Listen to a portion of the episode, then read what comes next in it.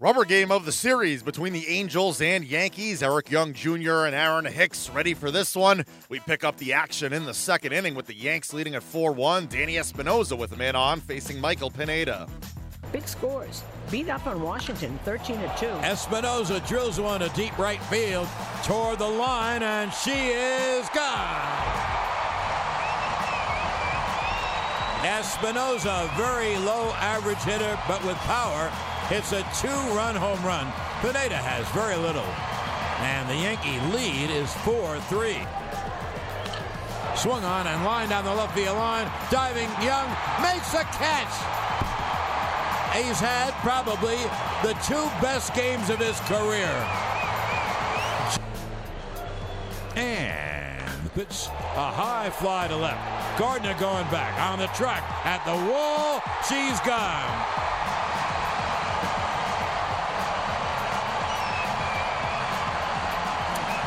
It's a two-run home run for Andrelton Simmons. And the Angels take a 7-5 lead. There's the 2-1 from Hernandez. Swung on and hit high in the air to deep right. Back Calhoun back on the wall, and it is it is caught by Calhoun at the wall. What a way for the game to win. Another terrific fielding play Calhoun went back to the high scoreboard wall, jumped and made the catch just before it could hit the wall. That was some jump by Calhoun. He's, he's quite an athlete. You know what? That that's not the end of the game. I just looked at the replay. That's not the end of the game. That's not the end of the game. That ball was on the wall and he took it off. So they overturned. I mean, they had to. They had to. So the game continues, and they're going to put Hicks at second base. Pitch grounded to third, and Escobar throws to first. It is in time. Ball game over. Angels win.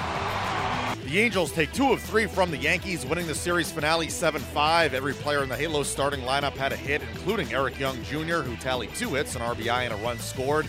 Didi Gregorius extends his hitting streak to 16 games.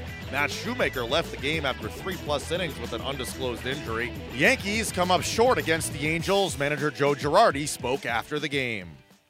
Well, I, I thought his location. He he wasn't down in the zone tonight um, for whatever reason. Then you know, I th- I thought he actually battled really good um, because it looked like he was going to get knocked out about the third inning. He ended up giving us six innings, but his location just wasn't too good tonight.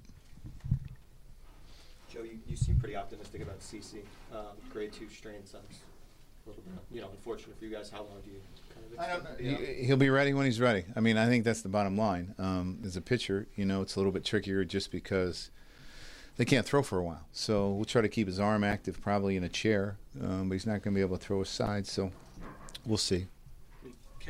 Cashman, I guess four years ago when he had a same grade two strain, and obviously it's not the same injury. He said could you know could be eight weeks. I mean, He'll be back when he's back. I mean, that's all I can tell you. I mean, you got to see how he reacts to treatment. So, what are you going to make the move tomorrow, or is it? No, no, no. Um, as again, I said, we'll decide on that starter depending on what we no, need. No, I mean to move, actually put him yeah, on the DL. I'm sure that's what we'll do. Yeah. Right. I'm not talking about the Yeah, starter. yeah. Okay. Um, the, the the last play. Did, what, what did you? What did you see on it? I thought I heard wall. I thought I heard the ball off the wall. So obviously we call right away, and Brett sees it hit the wall, and we say replay it. Joe, going on Herrera there, is that just you talked about the bullpen being fried? Yeah, I mean that's it's really what I had. Um, so you know, obviously we'll get some guys back tomorrow, but that was what it was today. Two Make a quick outs. decision. Well, sorry. Oh, you obviously con- maybe conceding uh, for the big picture. I mean, you're obviously hoping to get a win there, but Yeah, I mean, I'm, I, I can't hurt guys, you know. So, I, I mean, we had Dellin, but I can't ask Dellin to give me nine outs. Um, maybe if it was 2015, 14, I could have done that. But, um, you know, so we knew the kid was going to pitch at some point today. Uh, we just didn't know exactly when. And I thought he was going to go in in the fourth, maybe, um, the way Michael was struggling, but he seemed to get it together a little bit. But, you know, I, we felt that Green needed another day, Holder needs a day, Adam might need a couple days, Shreve needed a day, Clippard you know, we would have used him if we were ahead in the eighth, maybe. Uh, it was just what it was.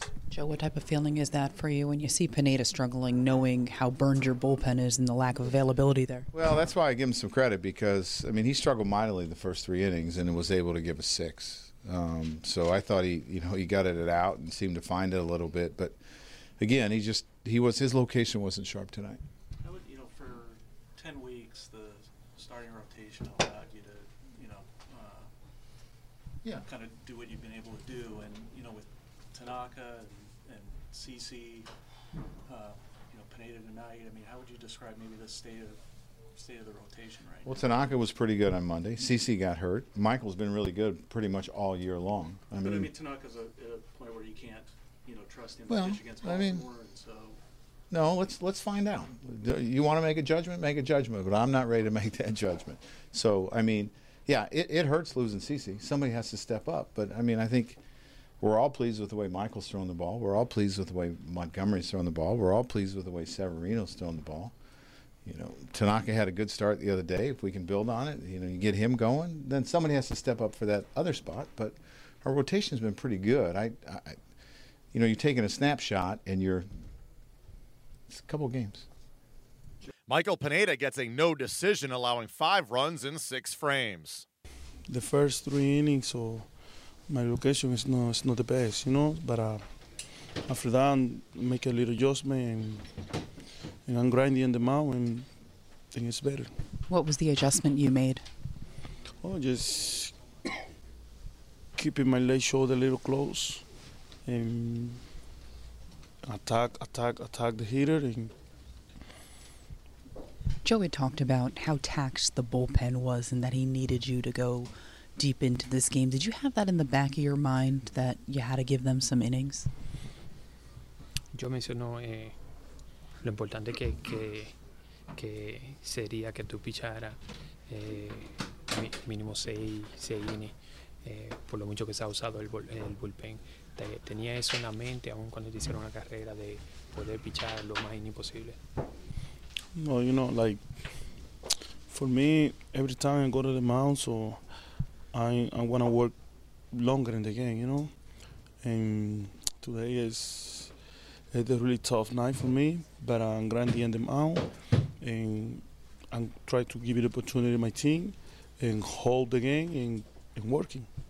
Michael, in the fifth inning, I think after the final out, you spiked the ball. What what kind of emotions are you feeling at that? No, you know, like we had a lot of motion in the game, and we wanna like keeping my energy going and doing the best. And that's it. Michael, do you come away with any sort of a positive feeling because you, you made the adjustment, you hung in there, and you gave them six innings? Sale del juego sintiéndote un poco positivo porque pudiste hacer un ajuste, mantener el juego, eh, picharse inning, sale con algo positivo de esta salida de hoy. Yeah, yeah, yeah. Like we always learn from for the back game, you know.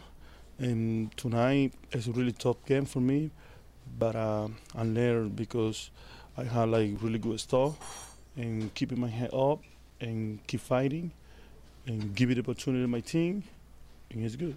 Up next, the Yankees stay out west to take on the Athletics beginning on Thursday.